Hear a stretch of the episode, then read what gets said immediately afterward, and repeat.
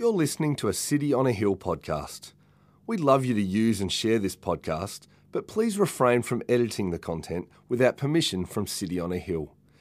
If you'd like to know more about our church, or if you'd like to donate to the work of City on a Hill, please visit cityonahill.com.au. As he passed by, he saw a man blind from birth, and his disciples asked him, Rabbi, who sinned, this man or his parents, that he was born blind? Jesus answered, It was not that this man sinned or his parents, but that the works of God might be displayed in him. We must work the works of him who sent me while it is day. Night is coming when no one can work. As long as I am in the world, I am the light of the world. Having said these things, he spit on the ground and made mud with the saliva. Then he anointed the man's eyes with the mud and said to him, Go, wash in the pool of Siloam, which means sent. So he went and washed and came back seeing.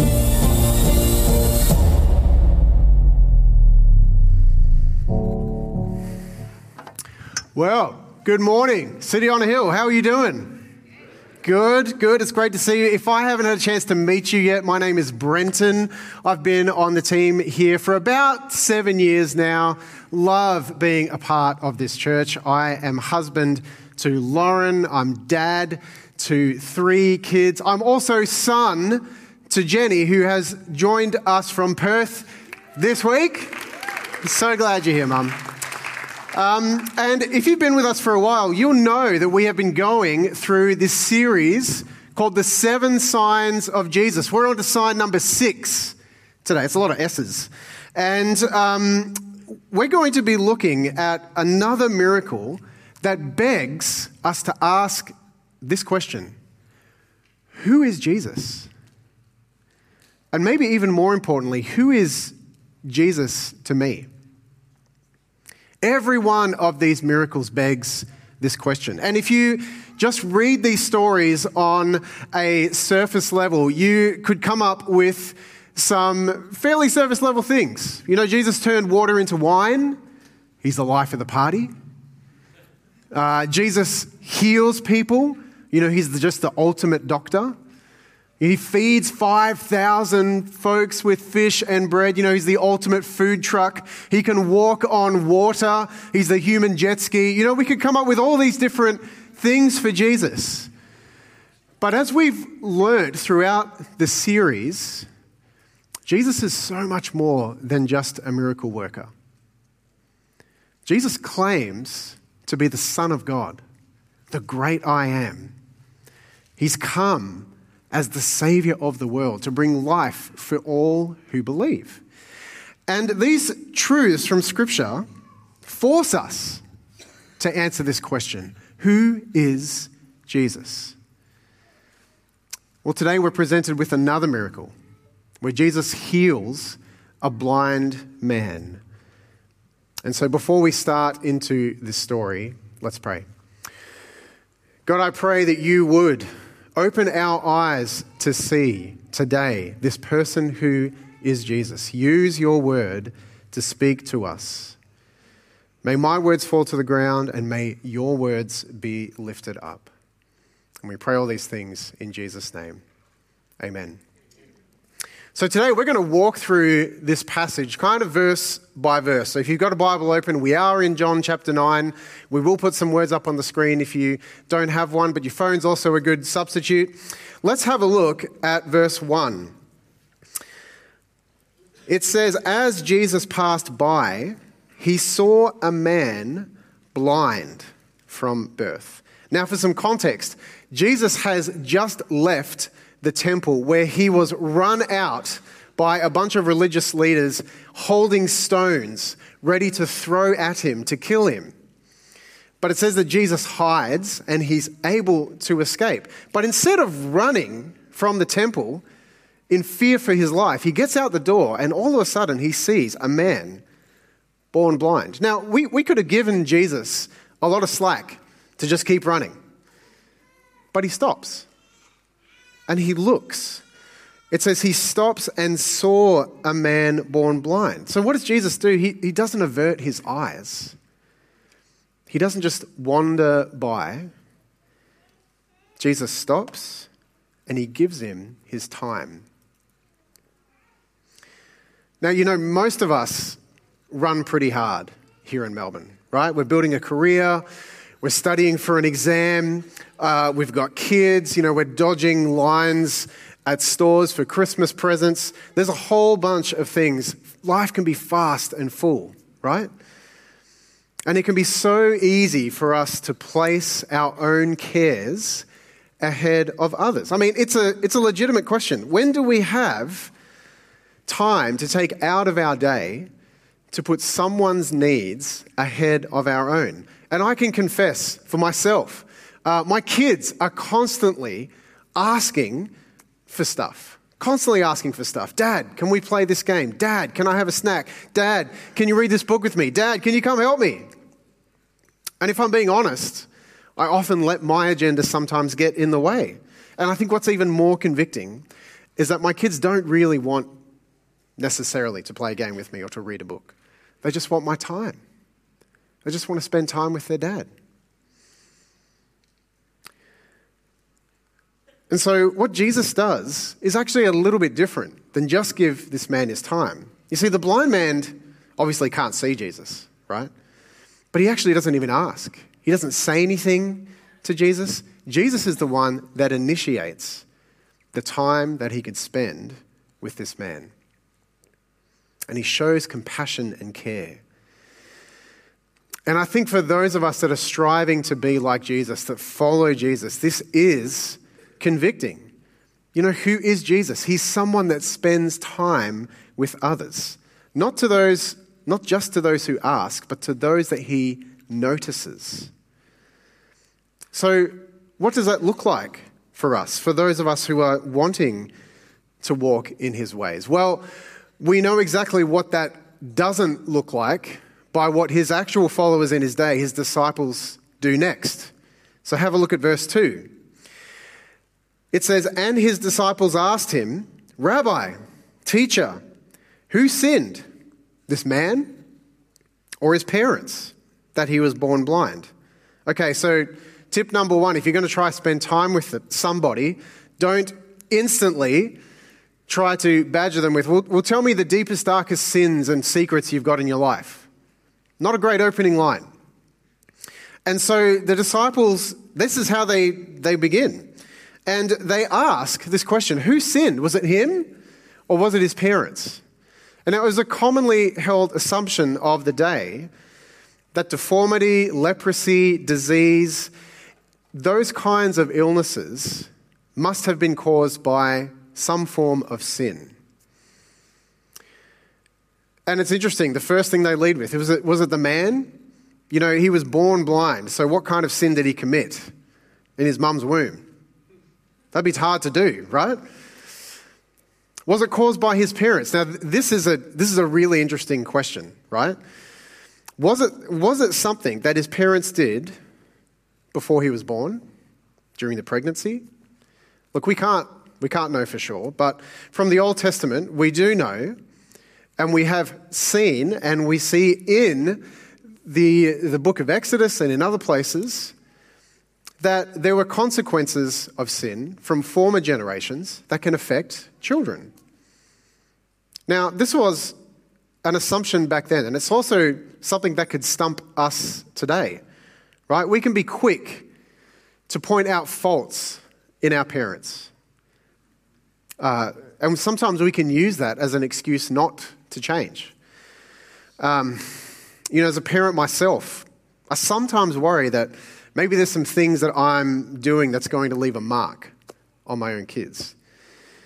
But the reality is, Parents make mistakes. You know, these are great opportunities for us to ask forgiveness, myself as a parent, to our children. But parents mess up sometimes.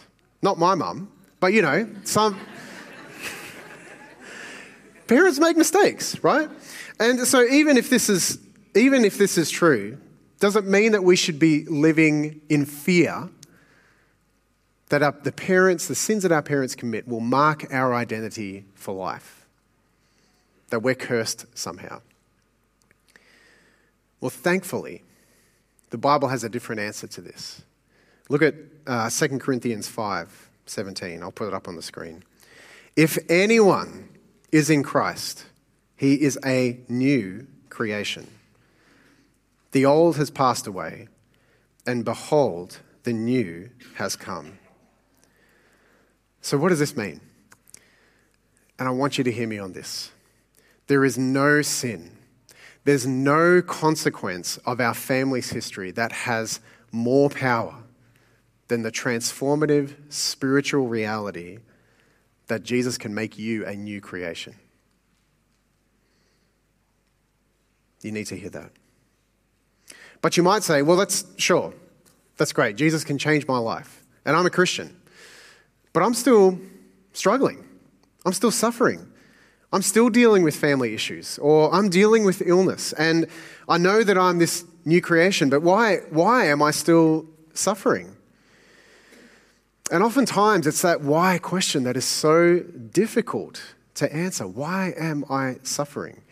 And you know, as a minister, I've been a minister for a while and I often hear this question. And to be honest, it's a very difficult question to answer. And oftentimes, the most compassionate and the most appropriate answer I can give somebody, we can give them, is I don't know. I just don't know. And this why question can often be unhelpful for us when we are suffering. Maybe sometimes the more important question to ask is what? If you're in the middle of a season of suffering right now, I'm, I'm just so sorry that you're going through this. I, I don't want to presume that I have any answers for what you're dealing with.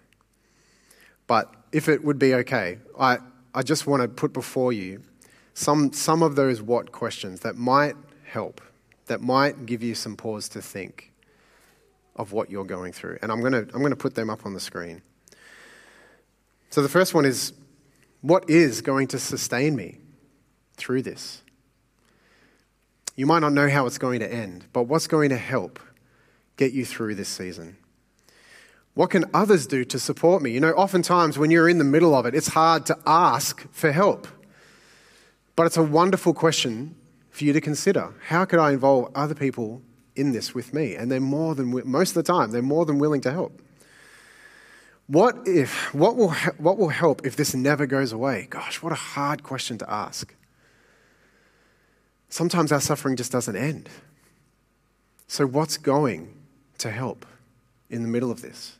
And then finally, this might be even harder. What hope could be found in this season? I think the quickest answer that we would jump to is nothing. But I also think it's a really confronting question. What hope is there? Maybe not even just for myself, but for those around me. Um, I, I have a friend that I, I just really admire, and he, um, he went through the pain of losing his spouse to cancer. And in his grief, I just I witnessed something in him, even in that grief, the grief that he experienced and the strength that he had was so inspiring. And so I had to ask him, what, what, what is sustaining you through this season? What has sustained you? And I want to share with you what he, some of what he had to say to me. And uh, he's given me permission to share this story, and I won't mention any names. He said to me, After the loss of my best friend and closest confidant, the biggest challenge has been questioning, has been the questioning of God's plans behind it all. If marriage is a good gift from God, why does this, ha- this one have to end so soon? If God is good, shouldn't He be with us instead of against us? The only consolation was knowing that my wife was with God, fully restored, in a place where there is no pain, no suffering. Any other consolation was much harder to find. There are days where you're overwhelmed with these thoughts and feelings, that knowing what's real and what's not becomes so difficult. And I've never been great with Bible verses, but the one which resonated with me the most in this season was John 11:35, with which are just the two simple words, Jesus wept. The knowledge that God incarnate felt the same pain, fear, and sadness that I'm feeling right now provided me with comfort, knowing that I'm not alone in this grief journey. I attempted to fill that space with kingdom work, and in a sense, it would have been what my wife would have wanted. But it was also the thing that gave me the most fulfillment. I invested in relationships and connection with my small group and family and sought to deepen my faith in my walk with Jesus. And to say that I am out of the woods is an overstatement. I'm still a work in progress. And I continue to remind myself of all the promises that God has fulfilled through the Bible, holding on to them with the knowledge that our God is a good, loving, and faithful Father. You know, through this horrific loss, I've been so humbled by how he's been able to put his faith in God in the midst of incredible suffering. And as we look to what Jesus is about to do and how he answers this, these why questions and these what questions of the disciples, we're going to see the compassion and the care that Jesus has for this blind beggar. Let's have a look at verse 3. Jesus answered, It was not that this man sinned or his parents, but that the works of God might be displayed in him. Okay, so instantly we see that Jesus denounces what happens to the man. It's not a result of sin, but rather it's a moment that God would display his works in him. The man more than likely had no hope in life. Right? He, he would have no, had no hope that things would change, no sense of purpose, that his only job in life was to beg out the front of the temple. And we can often fall into the trap when we're suffering that we're, we're just meant to go through it and that God can't use us. We can feel like we'll never make a difference because of what we're going through. But Jesus says the opposite here. He's saying it's because this has happened to the man that a mighty work of God might be done through him. But again, let's ask that question what if I'm never healed? What if I d- I don't get the experience that this blind man gets? What purpose is my suffering then? Several months ago, I was visiting my family in Perth, and at the time, I learnt that my great aunt was terminally ill. And I'd only met my aunt a couple of times, um, but uh, my mum was very close to her. And um, she had asked her this question Do you want to have some kind of spiritual guidance um, in this time? And my mum, with such great intentions, wanted to organize a priest or a nun to come visit her. But with me in town, I was like, hey, mum, do you know I, I kind of do this thing? This is, this is kind of my thing. I have to go see her.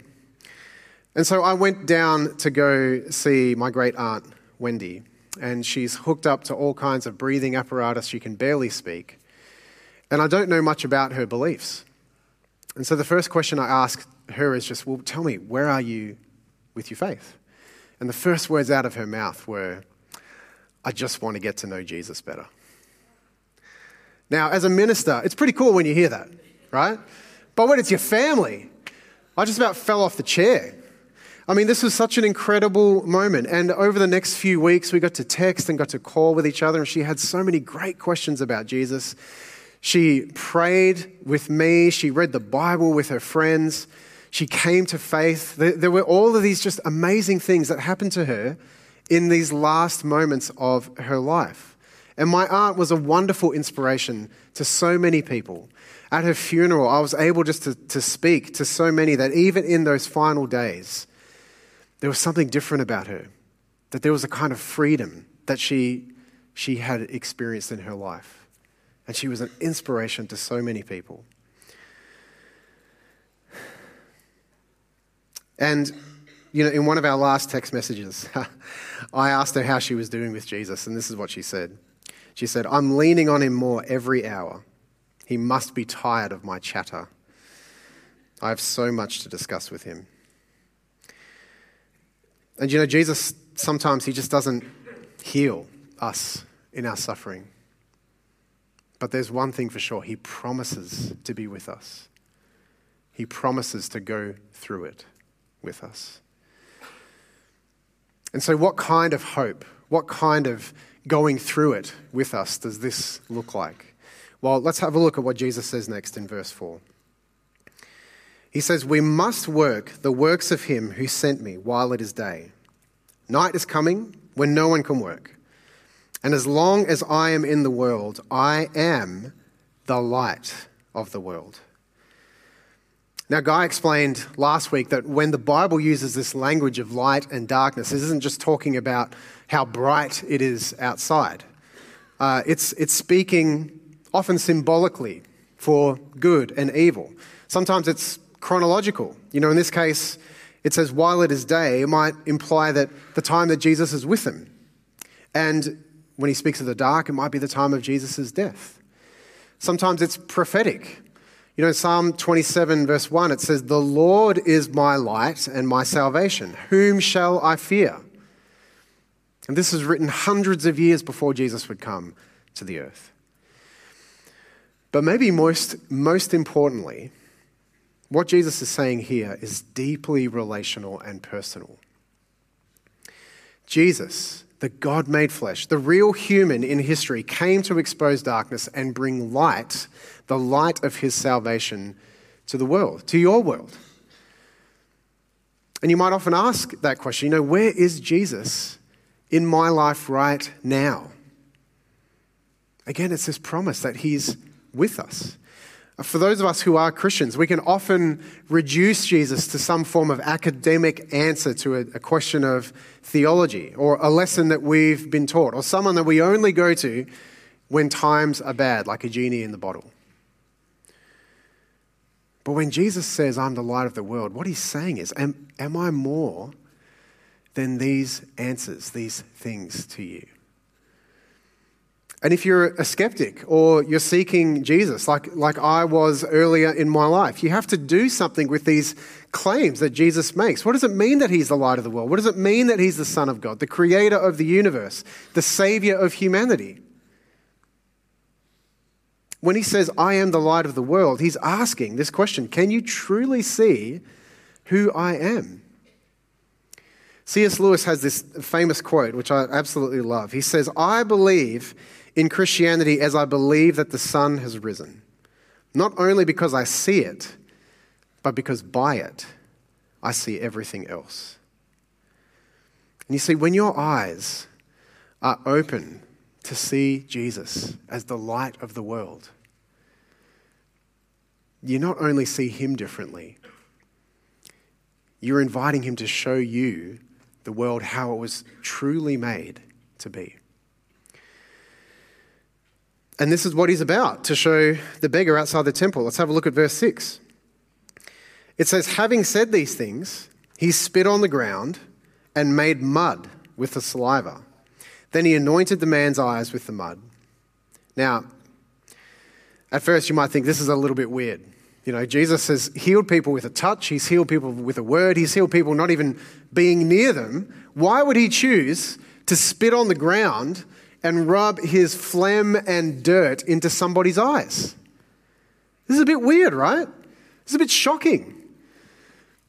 Well, I've got news for you. Jesus was a shocking guy right? He was always doing things that would confront what was happening in his day, the religious rules of his day. I mean, think about some of the things that he did. He'd do work on the Sabbath, he'd heal people on the Sabbath. In fact, that's this day right here. He would touch lepers, he, he would hang out with tax collectors and sinners. These are things he shouldn't have been doing if he didn't want to be shocking. And even, what he, even if what he did, uh, spitting on the ground, even that would have been considered ceremonially unclean in his religion. All of these things were taboo, but Jesus, a Jew, was constantly challenging these religious rules. And we can often think, right? That Jesus is this kind of vanilla, easygoing, don't want to get in trouble with anybody, tolerant of everything and everybody kind of person. But that's just not the picture that the Bible paints. But Jesus didn't necessarily pick fights just to get into fights. He didn't do that. You see, he was willing to do whatever it took anything that would open people's eyes to the beauty and the truth and the relevance of God's work, of what God was doing in the world. Even if that meant ruffling a little bit of fe- a few, ruffling a few feathers, he wanted to show people God's love and mercy and grace. And then there's, you know, this shocking thing that he does to the blind man. I mean, imagine being a blind man your whole life and all of a sudden someone who hasn't said a word to you yet is rubbing mud in your eyes. I mean, he literally didn't see it coming, right? And I, want, I just wonder, you know, J- Jesus, uh, Jesus obviously, he wasn't doing this as an insult, was he? He wasn't doing this to demean the man. And he wasn't, he was, what he was trying to do was intentionally paint this picture of what he would offer the world spiritual sight to the blind. And I wonder for those of us who, again, we're trying to follow in the footsteps of Jesus. We're willing, are we willing to do some things that might be a little bit uncomfortable to share the picture of His grace? Now, I wouldn't recommend rubbing dirt in people's eyes, not a good strategy. But what would it look like for us to show some radical hospitality to a friend this Christmas? Invite them over for dinner. Maybe invite someone over that's just been doing it a little bit tough. You know, what would it look like for you to take that step of faith to, to share what you believe about your barber, to your barber or your barista or, or to that person you see at the grocery store?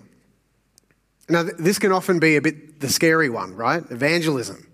Evangelism is not my thing, man. That's for someone else. I get it.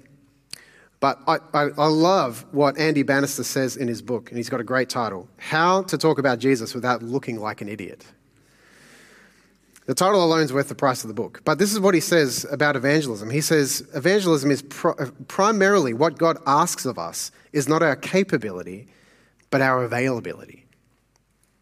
What if it just mean being present, stopping, looking, saying something? You know, what if you went up to your barista and said, Hey, I just, just thank you for making that coffee for me today. It really tasted good. I know I paid you to make it, but it's just amazing. Thank you.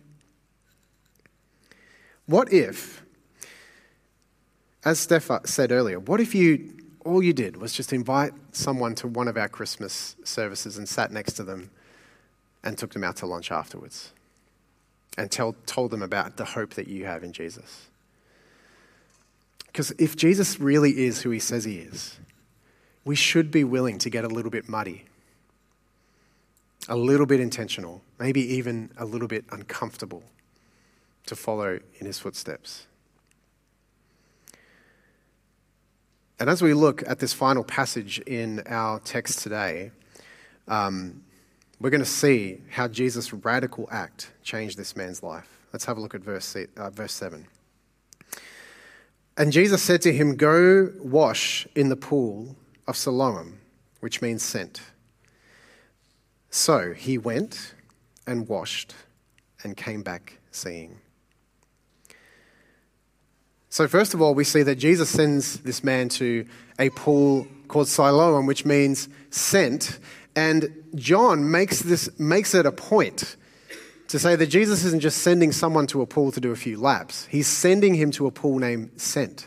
And if you remember what Jesus said earlier in verse 4, it says, Jesus says that we must do the work of him who sent me. So, what John is trying to show us and what Jesus is making clear is that by sending the man to the pool, meaning sent, it's that God is about to do an incredible work. And again, imagine hearing this from the beggar's perspective. This, um, this mysterious man has just rubbed dirt in your eyes and is asking you to blindly find a pool. Now, we don't know how he gets there. Maybe somebody helped him. But yet, at the words of Jesus, what does he say? Oh, what, what happens? he went. The man doesn't know who Jesus is, but he's obedient to his words. He received sight for the first time in his life. And this changes the man forever, right? He, he didn't know who the man was. He didn't know that he was the creator of the universe, the savior of the world, let alone to have faith in him. I mean, he didn't even ask Jesus for anything. He didn't say anything. Jesus didn't even say anything to him. He was just a beggar. He had nothing but dirt in his eyes. And unexpectedly, he walks into, he speaks to the author of life, of all sight, of all light. And he goes. He accepts this invitation. And when he takes that step of obedience, that step of faith, he gets to the pool, he washes the dirt from his eyes, and he sees. I mean, we won't get into the rest of the story, but if you read the rest of John chapter 9, after he's healed, this man gets a lot of backlash from the religious leaders. His parents distance himself from him. He's, he's done something on the Sabbath that shouldn't be done. His life ended up getting a bit dirty itself, even though he was seeing for the first time. He was still outcast for this incredible miracle that had happened to him. And when Jesus hears of this and approaches the man, he asks him another question. He says, Do you believe in the Son of Man? Do you believe that I am God? And this man whose eyes have just been opened, this man who has just been cast out by so many people, he has to ask the question himself Who is this Jesus to me? And his answer in verse 38, it says, He said, Lord, I believe. And he worshiped him. Sometimes declaring our faith can get a little messy for us. It might distance us from our family. It might distance us from our friends. It could get us into trouble at work.